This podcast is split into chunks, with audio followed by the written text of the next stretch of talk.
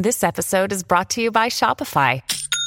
Forget the frustration of picking commerce platforms when you switch your business to Shopify, the global commerce platform that supercharges your selling wherever you sell. With Shopify, you'll harness the same intuitive features, trusted apps, and powerful analytics used by the world's leading brands. Sign up today for your $1 per month trial period at shopify.com slash tech, all lowercase. That's shopify.com slash tech.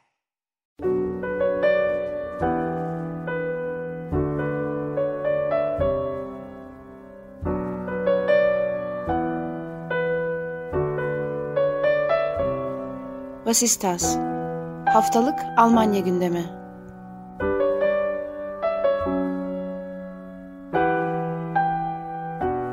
Herkese merhaba. Vasistas'ın 9. bölümüne hoş geldiniz. Ben Akınar. Bu hafta Ali Sözer'le birlikte sizin için Almanya gündemini değerlendireceğiz. Fakat gündemimize geçmeden önce alışık olduğunuz üzere haber bültenimize geçelim. Alman ekonomisi %2.7 büyüdü. Alman ekonomisinin 2021 yılında %2.7 oranında büyüdüğü açıklandı. Covid-19 aşısını geliştiren BioNTech'in bu büyüme içerisinde yaklaşık %0.5 civarında ciddi bir paya sahip olduğu tahmin ediliyor. İçişleri Bakanlığı'ndan telegrama sert sert uyarı. Almanya İçişleri Bakanı Nancy Faeser, mecliste aşırı sağ ile mücadele için eylem planında bulunacaklarını açıkladı. Aşırı sağcı grupların en çok kullandığı platformlardan biri olduğu belirtilen mesajlaşma uygulaması Telegram'ın Alman yasalarına uymadığı takdirde kapatılabileceğini belirtti. Alman hükümetinden LGBTİ artı hakları adımı. Alman hükümeti cinsiyet eşitliği ve LGBTİ artı haklarının korunması amacıyla Almanya tarihinde ilk kez cinsel kimlik ve cinsiyet çeşitliliğinin korunmasından bundan sorumlu hükümet görevlisi belirledi. Bu görev için seçilen kişi 42 yaşındaki Yeşiller Partili politikacı Sven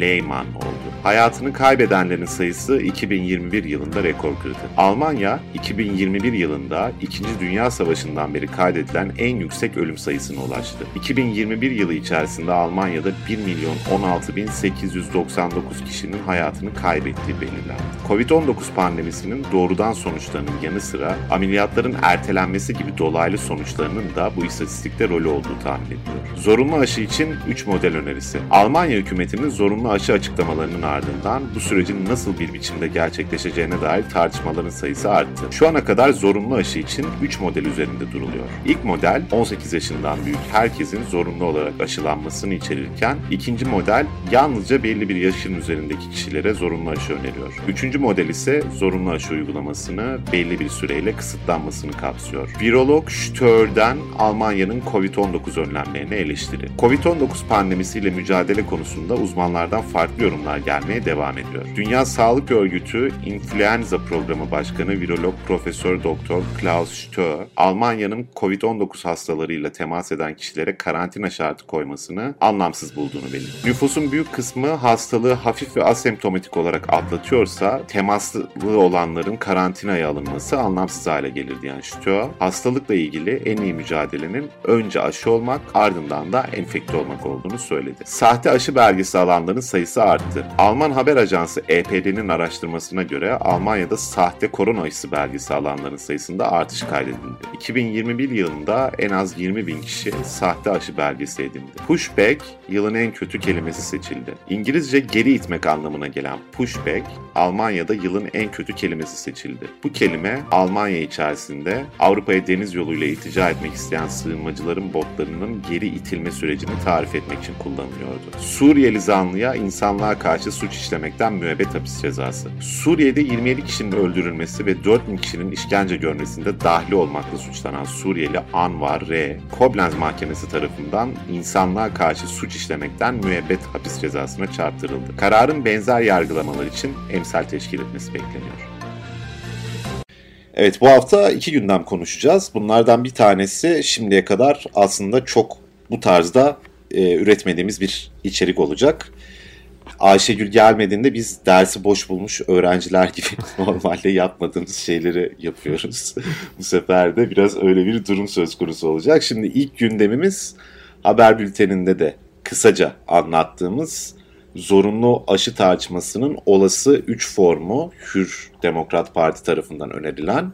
Bunu bültende geçtik ama bültende sığması çok mümkün olmayan bir takım detaylar var. Öncelikle Ali'den bunları açıklamasını rica edeceğim. Sonra da Almanya'da yılın kelimesi seçilen kelimeler üzerine konuşacağız ve bu seçimlerin nasıl yapıldığına bakacağız. Bilirsiniz çok bilinen Almanya goygoylarından diyelim tırnak içerisinde bir tanesidir. Almanca'da bir kelime varmış abi diye başlayan şeyler, diyaloglar.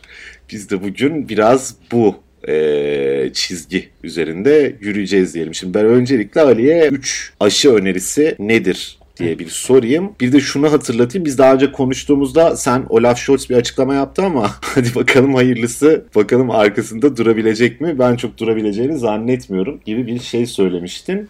Evet. Şimdiye kadar oluşan manzara da gerçekten öyle gözüküyor. O yüzden de aslında biraz bunun formuna dair tartışmalar alevlendi gibi gözüküyor. Neyse ben sana bırakayım. Sen izah et sonra üstüne konuşalım ya, istiyorsan. Teşekkür ederim. Ee, önceki programlarda zaten sıkça konuşmaya çalışmıştık bu aşı zorunluluğu tartışmasını. Böyle bir tartışma yapıldı. Olaf Scholz da e, dediğin gibi belki biraz daha e, cüretkar bir açıklama yapmıştı o vakit sonun, sonunu şu ana kadar getiremediler. O zaman da ben takvim olarak e, şunları da konuşmuştuk herhalde. İşte bunun zaten Mart'a kadar uygulanmasının mümkün olmadığını, zaten tartışmalarının süreceğini vesaire olduktan sonra da işte anayasaya aykırılık onlar bunlar biz e, gerçekten zaman alacağına olsa bile ama olacağını da düşünmediğimi söylemiştim. Biraz e, şu anda tartışmalar somutlaşıyor ama takvim olarak bizim öngördüğümüz yere doğru da gidiyor. Şimdi Ocak ortasına geldik. E, elimizde bir takım öneriler var. Bu önerilerden bir tanesi e, ilki diyelim 18 e, yaş üstü herkese genel bir aşı zorunluluğu getir. Bu hükümetin ya daha doğrusu SPD'nin önerdiği model aslında.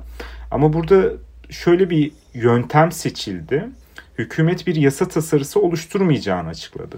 Yani parlamentoda grubu olan partilerin yasa tasarısı önerileri, yasa tasarıları getirerek bunların işte e, tartışılarak en uygununun seçilmesini önerdi hükümet ve aynı zamanda Sağlık Bakanı Karl Lauterbach da Sağlık Bakanlığı olarak bakanlığı olarak bir yasa tasarısı hazırlamayacaklarını söyledi. Buna bir takım eleştiriler geldi. Bir tanesi Bavyera Eyalet Başbakanı e, Zöder tarafından. Zöder'in söylediği şey de hani bu bir e, alan bilgisi uzmanlığı içerdiği için Sağlık Bakanlığı bu yasa tasarısını oluşturmalıdır. Milletvekilleri bunu yapamaza getirdi. Yani milletvekili çalışma gruplarından, fraksiyonlardan vesaire böyle bir e, doğru idare tarafından uygulanacak bir aşı zorunluluğu yasası çıkartılamaz diye bir e, eleştiride bulundu. E, ama yine de bu e, Sağlık Bakanlığı bu konudan geri çekti. Bir yandan işte Zöder'in e, açıklamaları da eleştirdi e, parlamentoyu daki milletvekillerini en azından e, yasa yapma konusunda yeteri beceri de görmediği e, anlamına geldiği için açıklamaların. Bu yan tartışma olarak bulunsun. İlk öneri dediğimiz gibi e, SPD'nin desteklediği 18 yaş üzerindeki herkesin genel aşı zorunluluğu olması. Bunda da Etik Konsey'in öneri kararında 24 üyesinden 13'ü de bunu desteklediğini açıklamıştı. Bu da önemli bir e, detay esasında. Burada tartışmalar var. Bir örnek aslında yoktu ama yakın zamanda Avusturya'da önümüzdeki haftalarda bu konuda tam bu öneriye e, denk gelecek bir yasa çıkacak. Avusturya'daki yasa eğer bir örnek olacaksa şöyle bir detayını belirtmekte fayda var. 18 yaş üstündeki herkese nasıl diyelim e, aşı zorunluluğu getiriyor. Bunun kontrolünü de trafik kontrolleri üzerinden yani hani sokakta insan çevirme üzerinden e, ve bir yandan da ortak yapılacak aşı e, nasıl diyelim sistemi üzerinden tüm vatandaşların aşı durumlarının görülmesi üzerinden vesaire gibi bir, bir takım düzenlemeler getiriyor. Tabi kontroller bu yönde biraz e, nasıl yapılacak, nasıl denk gelecek onlar diğer bilgilerle karşılaştırılacak mı vesaire bunlar soru işareti yine Avusturya'da da öyle. Ve bir yandan karşısında bir para cezası bu da e, gelir grubuna göre değişmekle beraber e, aşı başına 3600 euroluk gibi bir para cezası konuşuluyor Avusturya'da. Şimdi ikinci bu e, e, birinci öneri olarak bu gelebilir ama ben bunun gelmesini yine e, biraz daha zor olduğunu düşünüyorum. İkinci öneri olarak belli bir yaş üstüne aşı zorunluluğu getirilmesi. Bu da 50 yaş ya da 60 yaş olabilir.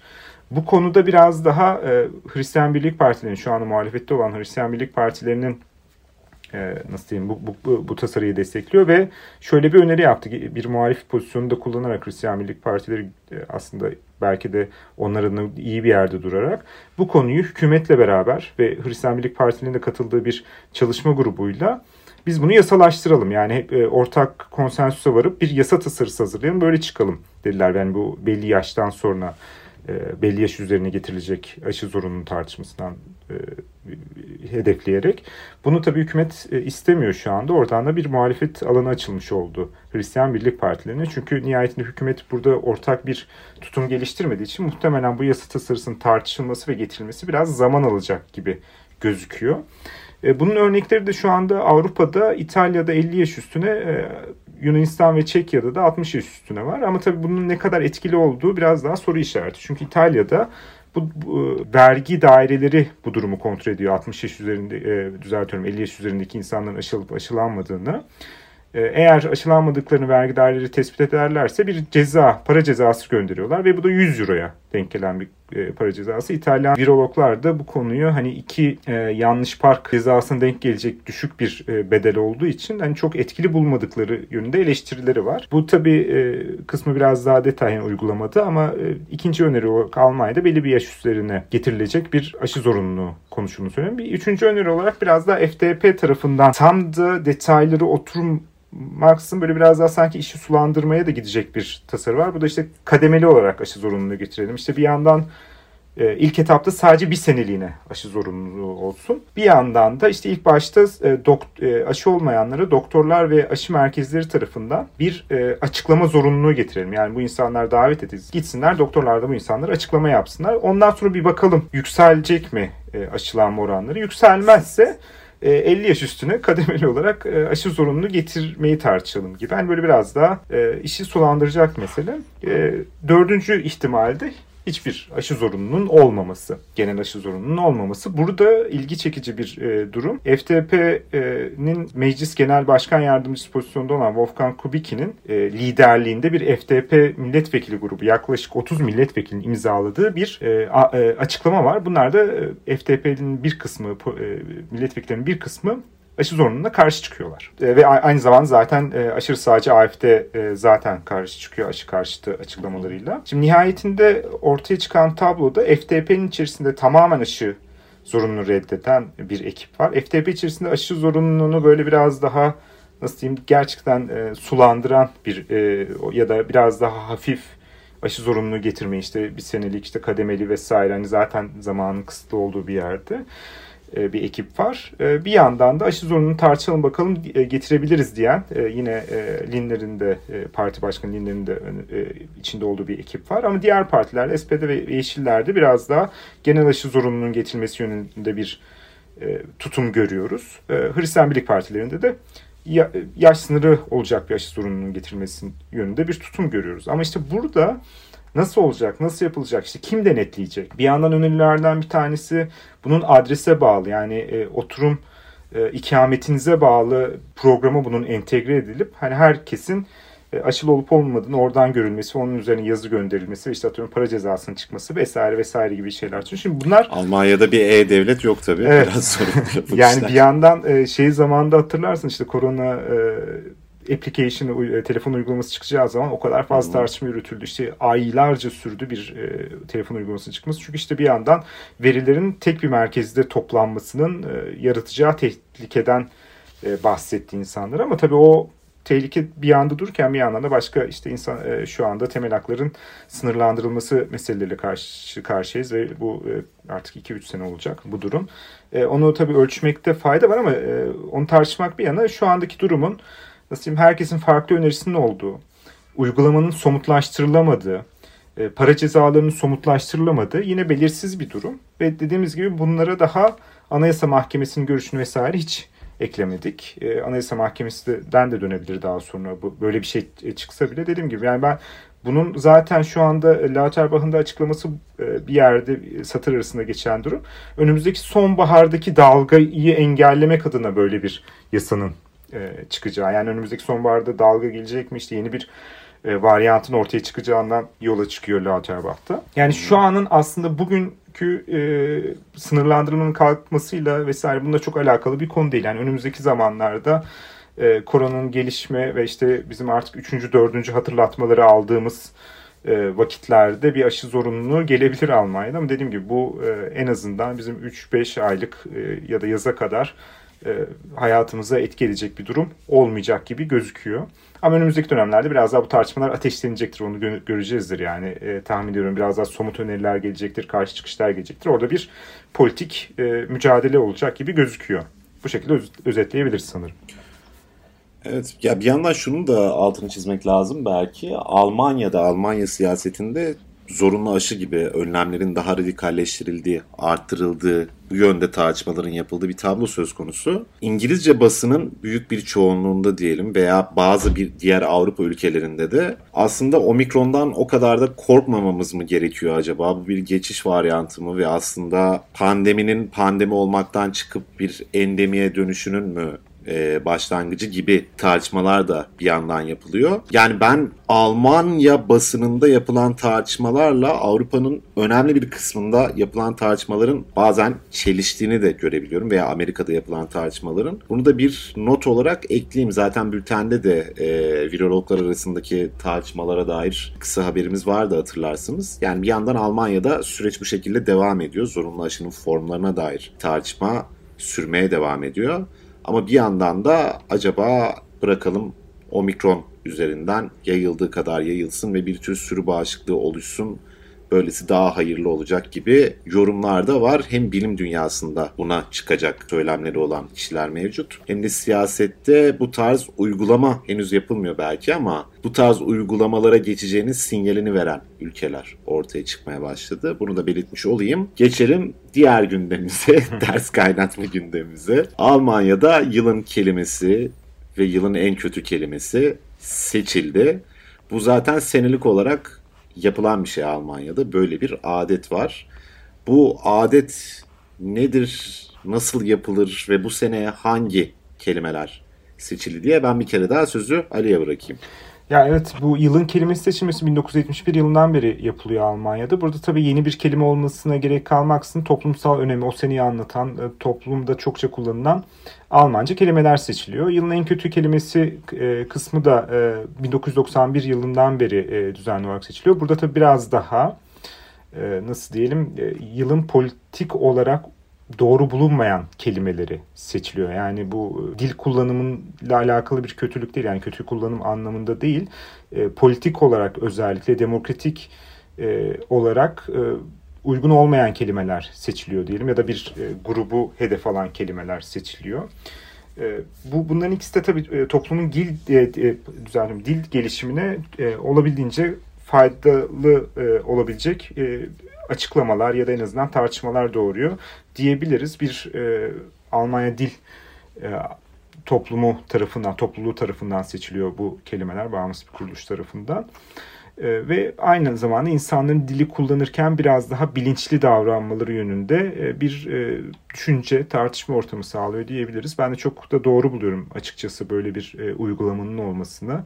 Biraz daha hem baktığınız zaman geriye dönük yılın kelimelerinde biraz daha şeyleri görebiliyorsunuz. Yani o sene ki konular neymiş. Yani o sene Almanya'da ne belirleyici olmuş onu görebiliyoruz. Yılın kötü kelimelerinde de e, benzer şekilde aslında biraz daha sanki şey gibi aşırı sağın gündemindeymiş onu görebiliyoruz gibi. E, bu, bunların e, yanında tabii yılın gençlik kelimeleri ve işte yılın cümlesi vesaire bunlar seçiyor. Bugün onları pek değinecek vaktimiz olmayacak ama e, geçtiğimiz 2021 yılının kelimesi ve en kötü kelimesiyle başlayalım istersen. 2021 ee, yılının kelimesi hani en iyi kelimesi diyelim ya da o 2021 yılını anlatan kelime e, Wellenbrecher e, yani Türkçesi dalga kıran olarak e, seçildi. Bu da korona pandemisinin dördüncü dalgasının kırılması yönünde atılacak politikaları anlatan işte dalga kıran politikalar bağlamında kullanılan hani bizim zaten bildiğimiz hani halihazırda olan bir kelimenin yani dalga kıran kelimesinin başka bir bağlamda yeniden anlam kazandığını görüyoruz. Ee, buradaki temel 2021 yılının temel tartışmaları burada sürekli devam eden dalgaların kırılması e, yönündeydi koronanın e, sayıları korona enfeksiyon sayılarıyla alakalı olarak. E, onun üzerine bir şey söylemek ister misin yoksa yılın en kötü kelimesine mi geçelim o konu biraz daha şey. Tabii. Bence en kötü kelimesine de geçelim. bir miktar e, üzerine daha konuşmaya müsait değilim. Evet. Bir, bir tane de aktarmıştık gerçi ama sen e, detaylı bir şekilde gerekçesiyle birlikte açıklarsın. Şey şöyle yılın en kötü kelimesi de 2021 yılında pushback seçildi. Bu İngilizce bir kelime esasında ama Almanya basında genişçe yer buldu ve bir belli bir uygulama için kullanılıyor. Bu da şu. Akdeniz'deki mülteci botlarının dan çıktı bu ilk etapta ama daha sonra başka sınır yani özellikle Polonya'da vesairede de kullanıldı.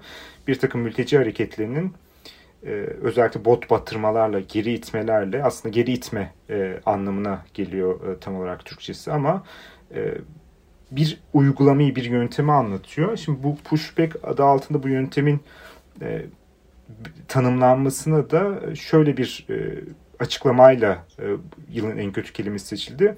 İnsanlık dışı ya da insan haklarına aykırı bir kötücül uygulamanın e, te, İngilizce bir kelimeyle güzelleştirilmesi yani güzel yansıtılması e, gibi ortaya çıktı. Yani o onun arkasındaki insani dramın bu kelimede anlam bulmadığını görüyoruz. Sanki bu bir yöntem ve nasıl diyeyim bunu alışılageldik bir durummuş gibi kullanıldığını görüyoruz. Sanki bir pasaport kontrolüymüş vesaire gibi. Aynen öyle. Böyle rutin bir uygulamaymış gibi. Ya aslında normalleştirilmesi esasında Hı-hı. bu durumun e, tek bir kelime altında.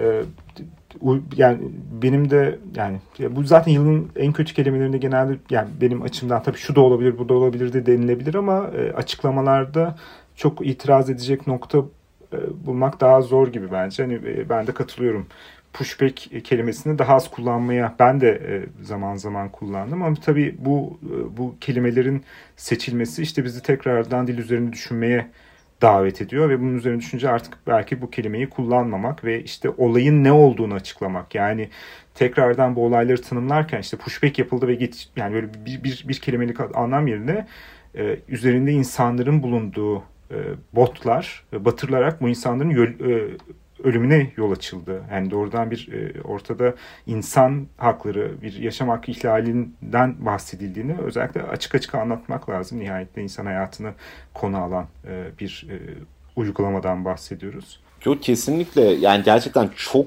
dramatik bir meselenin ve çok dramatik bir eylemin burada normalleştirildiğini görüyoruz bu kelime özelinde.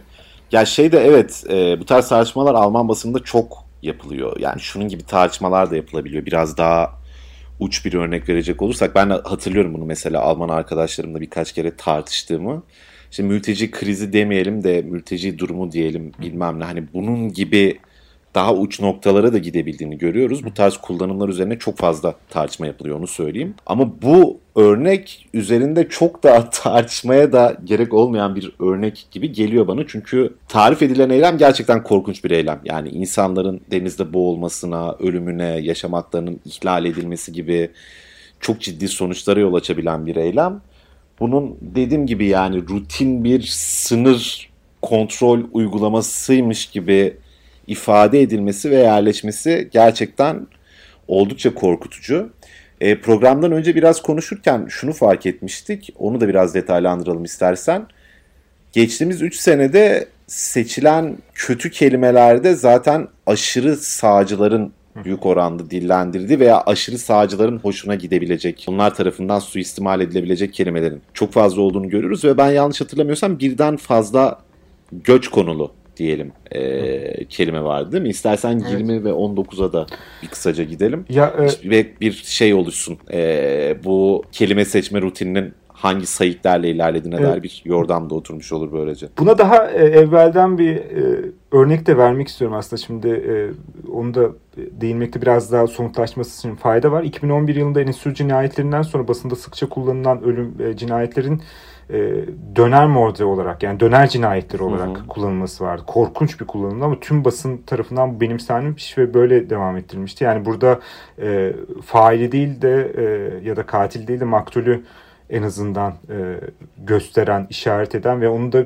bir e, yiyeceğe e, indirgeyen e, ve bir stereotipe yani. Aynen öyle ve bu işte orada daha çok tabii ki e, Türk esnaflar e, öldürülmüştü. Bir tane Yunan e, esnaf vardı ama hani o korkunç şeyi biraz daha nasıl diyeyim basitleştiren ve indirgemeci ve işte atıyorum buradaki kurbanı hedef alan bir kullanım vardı. Bu biraz daha örnek açısından e, vermek istedim. Geçtiğimiz sene 2020 yılında birisi korona e, diktatör e, kelimesiydi. Bu da korona diktatörlüğü demek. Bu da işte sağ e, aşırı sağcıların çokça kullanıldığı işte bu e, e, korona dönemindeki politikaları eleştiren siz bize bir korona üzerinden bir diktatörlük kurdunuz kısmıydı. Geçtiğimiz sene ama enteresan bir şekilde iki tane kelime seçildi. Bir diğeri ise Rückführungspatenschaften denilen bir kelime, uzunca bir e, kelime. Bu tam bir şey gerçekten Almanca'da bir kelime varmış. evet. Ama şimdi tabii orada e, belki o, o konuya da hemen girelim hızlıca. Şey, e, nihayetinde evet. Almanca dil yapısı olarak bizim e, birden fazla kelimedeki e, ayrı ayrı yazdığımız isim tamlamalarını, sıfat tamlamalarını yani da, genel olarak tamlamaları tek bir kelime şeklinde ifade eden bir dil olduğu için e, burada ortaya çıkan aslında üç kelimenin birleşimiyle e, bir e, tamlama esasında. Yani dolayısıyla tabii ki bir tamlamanın yalın bir kelimeden daha fazla şey ifade etmesi daha muhtemel ya da daha spesifik bir şey işaret etmesi daha muhtemel. Bu yani e, e, sintaks açısından e, anlaşılır bir durum. Almanlar hile yapıyor diyebilir miyiz? evet, evet, evet söyleyebiliriz. Yani çünkü hani bunu e, çevirdiğimiz zaman gerçi çevirmesi zor biraz ama geri gönderme e, nasıl diyelim sponsorluğu diyelim ama orada Patenschaft'ta da işte Patı e, İngilizce'de The Godfather e, kısmında olduğu gibi e, nasıl diyeyim sponsor biz Türkçe'yi kirve olarak da çevirebiliriz. ama tam karşılar bilmiyorum tabii vaftiz babası gibi bir şey e, anlamına geliyor. Bu kelimenin ya, karşılayabilir evet, yani düşününce kültürel, kültürel bir adaptasyon da katarsak. Yani, yapılabilir e, sahiden ama sefer şeyi de filmin e, film serisini de kirve olarak çevirmek lazım. Hani o, evet, doğru, babayı doğru. da orada sıkıntılı sonuçlar Evet o da uyabilir doğru. gerçi bir yandan bilmiyorum. Neyse bu, bu kelimede anlatılan şey esasında tabii e, tatsız bir kelime yine. E, Avrupa Birliği Komisyonu'nun e, göç politikası konusunda yeni bir mekanizma e, 2020 yılında getirmek istemesi ve mekanizmanın da belli ülkelere e, AB'nin diğer ülkelerinden e, de verilen sınır dışı etmek kararlarını uygulamasının devredilmesi yani onun organizasyonel ve e, maddi olarak e, belli ülkelerce üstlenilmesi. Dolayısıyla bu ülkelerin üstlendiği durumu da bir sponsorluk bir e, işte orada anlatılan bir vaftiz babalık gibi hani işte e, diyelim e, şu anda örnekler e, tam olarak böyle değil ama e, örnek veriyorum. İşte Bulgaristan sınır dışı etmekte zorlanıyorsa biz Almanya olarak bunun organizasyonunu alalım.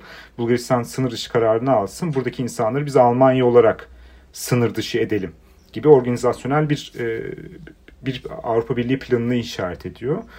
E, tabii bu e, yani hem bir yandan bu e, vaftiz babalık falan kısmı e, alaycı olduğu için yani yine göç konusunda çok hassas ve zor bir konuyu e, bu kadar alaycı bir dille birçok gazete tarafından özetlenmesi e, tatsız bir e, durum oldu. Tabi bu da işte dolayısıyla yılın en kötü kelimesi seçilmiş oldu korona diktatörlüğüyle beraber.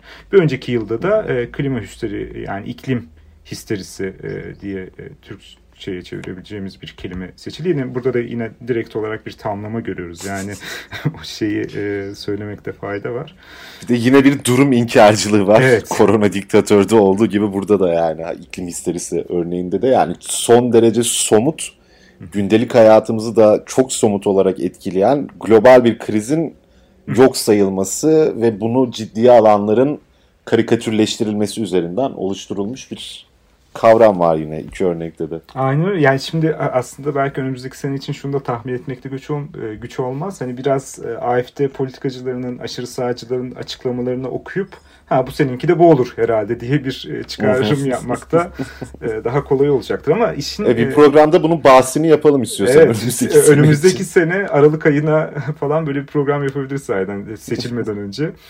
Ee, şöyle bir e, durum da var. İşin üzücü tarafı AFD'lerin kullandığı diyelim ki böyle e, işte saçma sapan kelimeler bir yana ama e, gazeteler de bunları e, üstlenebiliyorlar. Yani diyelim bu iklim histerisi konusu e, Frankfurter Allgemeine Zeitung tarafından da üstlenilmiş bir e, yani en azından e, bahsi geçmiş e, makalelerde geçmiş bir kelime olarak görebiliyoruz. Yani bunun e, ya da pushback konusunda tüm e, medyanın e, ve işte gerçekten zaman zaman bizim de kullandığımız bir kelime. Hani burada e, gerçekten sadece sınırlı bir ekibin değil genele mal olmuş mal oldu da biliyor sahiden kelimeler. Bu buradaki tehlikeyi işaret etmek açısından da en azından bu kelimeleri gerçekten şey yapmak e, dikkate almakta fayda var bence.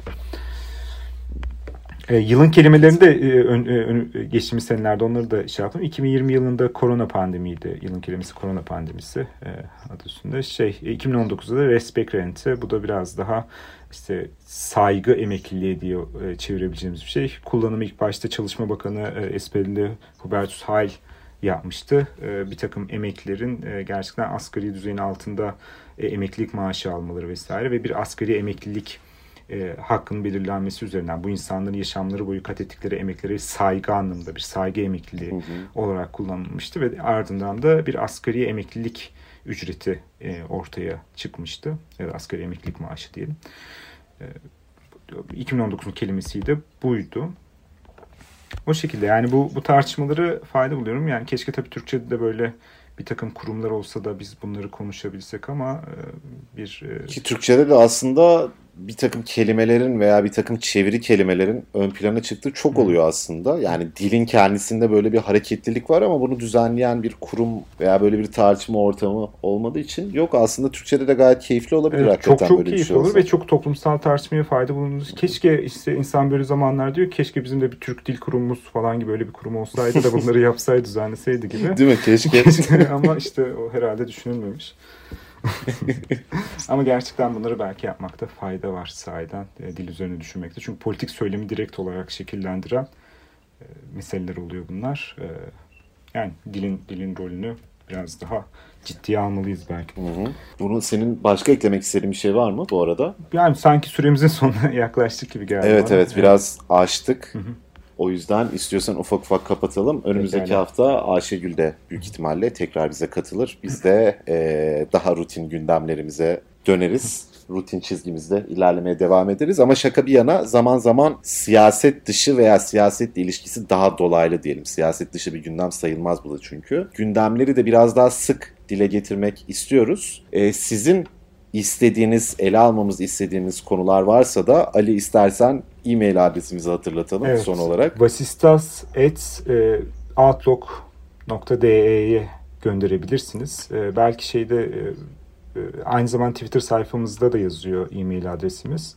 Hı hı. E, Vasistas'ın yazı, yazım şeklini zaten program isminden görüyorsunuz. vasistas.outlook punk, e, punkt diyorum nokta de şeklinde pardon nokta de şeklinde. de aynen e-mail adresimiz yani, şekilde.